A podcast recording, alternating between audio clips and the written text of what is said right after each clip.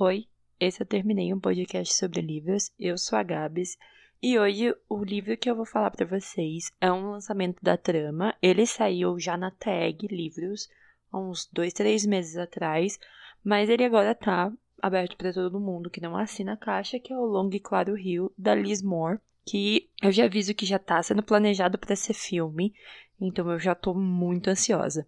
Conta a história da Mickey, né, a Micaela, que é uma policial em Caseyton, Filadélfia, e quando corpos de prostitutas começam a aparecer mortos, o chefe do departamento de polícia, tipo, tenta abafar o caso, né? E aí a Mickey fala, não, tem alguma coisa muito estranha. E aí ela começa a ligar com o fato da vida dela, porque a própria irmã dela acaba sumindo a Casey.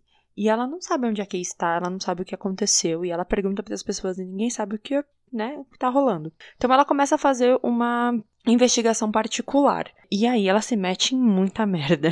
muita merda mesmo. O livro tem vários tópicos. O primeiro é mãe solteira, policial feminina e conhecedora da, da região, porque a Mickey tem um filho, Thomas, de 4 anos, e ela tem que manter ele, né, enquanto é policial, mas ela não tem muito tempo para estar com ele. Então, ela sempre arruma alguém para cuidar, que é uma menina que nunca tá afim, e depois no meio do livro ela vai contando um pouco sobre a moça da da casa lá onde ela aluga que também cuida da criança. Um chefe ridículo, um parceiro novo e estranho. O chefe dela é um policial horroroso, sério, um cara que não tem nada a ver. Que quando ela conta as coisas, ele finge que não é com ela, que ele vai resolver, só que dá tipo dois dias ela tá sendo denunciada por estar tá fazendo um trampo que não é dela. E o parceiro novo fica tipo dois dias, depois vai embora e ela fica sem parceiro. E aí ela acha um pouco estranho essa história, porque o cara sempre fala sobre as ex-mulheres, não cala a boca e ela fica, tipo, muito incomodada com ele. O livro se passa no antes e no agora. O livro conta um pouco do passado da história da Mickey com a Casey, né, desde a infância delas até quando a Mickey é, se relacionou, casou, né, casou entre aspas, ficou com um cara, teve, ficou com um filho, né? Que aí você vai entendendo um pouco sobre essa relação dela com o filho e as coisas que a Casey vai passando. E ela vai explicando que a Casey já é usuária de drogas desde os 14, 15 anos, que a mãe dela também já teve um problema antes. Então, assim, foi tendo essa passagem familiar e que elas seguiram caminhos diferentes, mas não necessariamente por escolha delas, que depois você vai entendendo melhor no decorrer do livro. Drogas, sexo e problemas sociais que muitas cidades têm. O livro aborda todos os problemas sociais que muitas cidades grandes têm, principalmente, por exemplo, São Paulo. A questão de drogas, das mulheres venderem o corpo delas para conseguirem dinheiro para sustentar o vício. Pessoas que sustentam o vício dessas, dessas outras pessoas dando esses tipos de trabalho e que também tem vários outros trabalhos diferentes, né?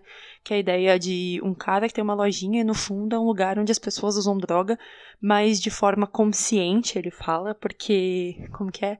O filho dele teve um problema durante esse período, né, de uso de droga, então ele quer que as pessoas tenham um, um uso um pouco melhor, né, sem passar doenças nem nada desse gênero. Mas a questão da corrupção da polícia, que tem uma passagem lá que eles falam sobre poder, que o poder está na mão das pessoas erradas e que não vale mais a pena lutar contra isso porque sabe que vai perder. Então, essa questão de corrupção, de quanto as drogas dão dinheiro para essas pessoas e o quanto usar o desespero de pessoas que são usuárias para ganhar algo em cima é absurdo. E a história se passa em 2017, pelas informações que tem ali, né? Que você vai fazendo as contas da idade da Mickey, a idade da Casey, os personagens e tudo mais. É muito doido, porque a gente embarca numa história complexa de famílias destruídas por conta das drogas, personagens muito diferentes, as descobertas de escolhas de cada um, porque a Mickey fez a escolha de ser policial, mas não foi bem uma escolha consciente, ela fez meio que para fugir. E a Casey não teve a questão da escolha. E quando você vai entendendo com o decorrer da história o que aconteceu com a Casey, né, quando ela descobre tudo, a gente vê que é muito questão de fa a família querer abafar tudo o que aconteceu e querer seguir em frente, mas não querer deixar que as pessoas sigam. Porque tem umas passagens que a família odeia a Mickey porque ela é policial. Porque ela seguiu em frente, porque ela queria fazer faculdade, todo mundo riu da cara dela e falou: Você não vai fazer faculdade porque as pessoas vão rir de você.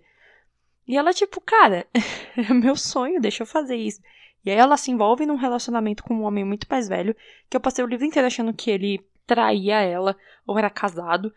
E, tipo, ele realmente traiu ela, mas ele não era casado.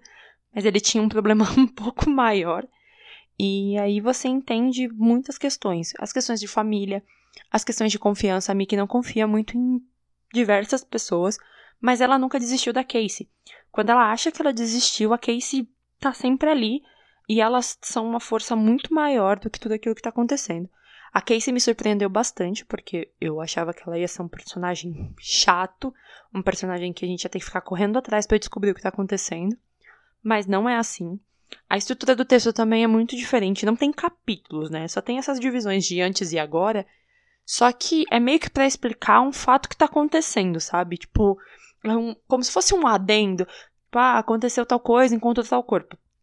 Aí volta no tempo para explicar sobre os acontecimentos na vida das duas que poderia ter gerado aquele corpo também. Só que os capítulos são muito grandes, né? Tem partes no agora que, tipo, são 200 páginas e não tem essa divisão. Você só sabe que meio que mudou de capítulo quando tem uma letra maiúscula no começo. Uma, uma letra, tipo, um capitular, assim, bem grande, do, do capítulo, né? Seria, né? Do próximo parágrafo. E isso é muito legal, porque parece que você tá participando daquilo, só que vai quebrando a questão de tempo. Porque o livro meio que se passa em novembro ali, o começo dele. Depois ele termina quase em junho, julho. Porque vai mudando muita questão ali e você não vai vendo o tempo passar, você só vai entendendo quando a personagem vai falando. Tem uma hora que ela fala assim pro filho dela: ah, falta quatro dias, quatro semanas ou quatro, sei lá, falta pouco tempo pro aniversário dele. E aí na linha de baixo já é o aniversário do menino. E você fala: eita, a gente pulou tipo meses assim. Mas é legal porque tem esse fluxo e faz o sentido na história no nome do livro, né? Que é Longo e Claro Rio. Que aparece em alguns momentos na história o significado, né? Tem momentos sobre drogas, tem um momento sobre família, tem um momento sobre seguir. E tem dois capítulos, tanto no começo quanto no final, chamam lista.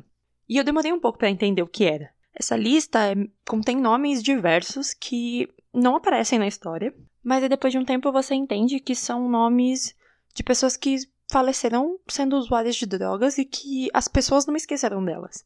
Que a personagem da Mickey continua seguindo e vendo essas pessoas entendendo que elas não são só números, não são só corpos, não são só usuários. São seres humanos que fazem parte na vida de alguém. São filhos, são pais, são avós, são empregados de empresas. Eles existem, mas eles morreram por conta de um vício que engloba uma população ali principalmente uma população precária, de uma região que cresce e que não dá oportunidade para essas pessoas, e que também tem pessoas que lucram com isso. Então, esse livro ele retrata muito isso. E eu achei muito legal também, porque ele tem umas reviravoltas de livros de suspense, tipo Paula Hawkins. Tem um comentário dela, né? Tem um blurb dela, né, no livro, que é muito Paula Hawkins mesmo. Essa coisa de reviravolta, de ir e voltar, de tentar entender e ver os lados dos personagens e saber que tá realmente errado ou realmente certo. E ali a gente vê que ninguém é bom e ninguém é mal. Que as pessoas podem ser boas e ruins no decorrer do que tá acontecendo. E é o que a senhorinha conta pra ela, né, quando tá jogando xadrez com o filho. Assim como ela entende que a irmã dela nunca foi ruim. A irmã dela fez escolhas ruins, mas ela sempre foi uma pessoa boa.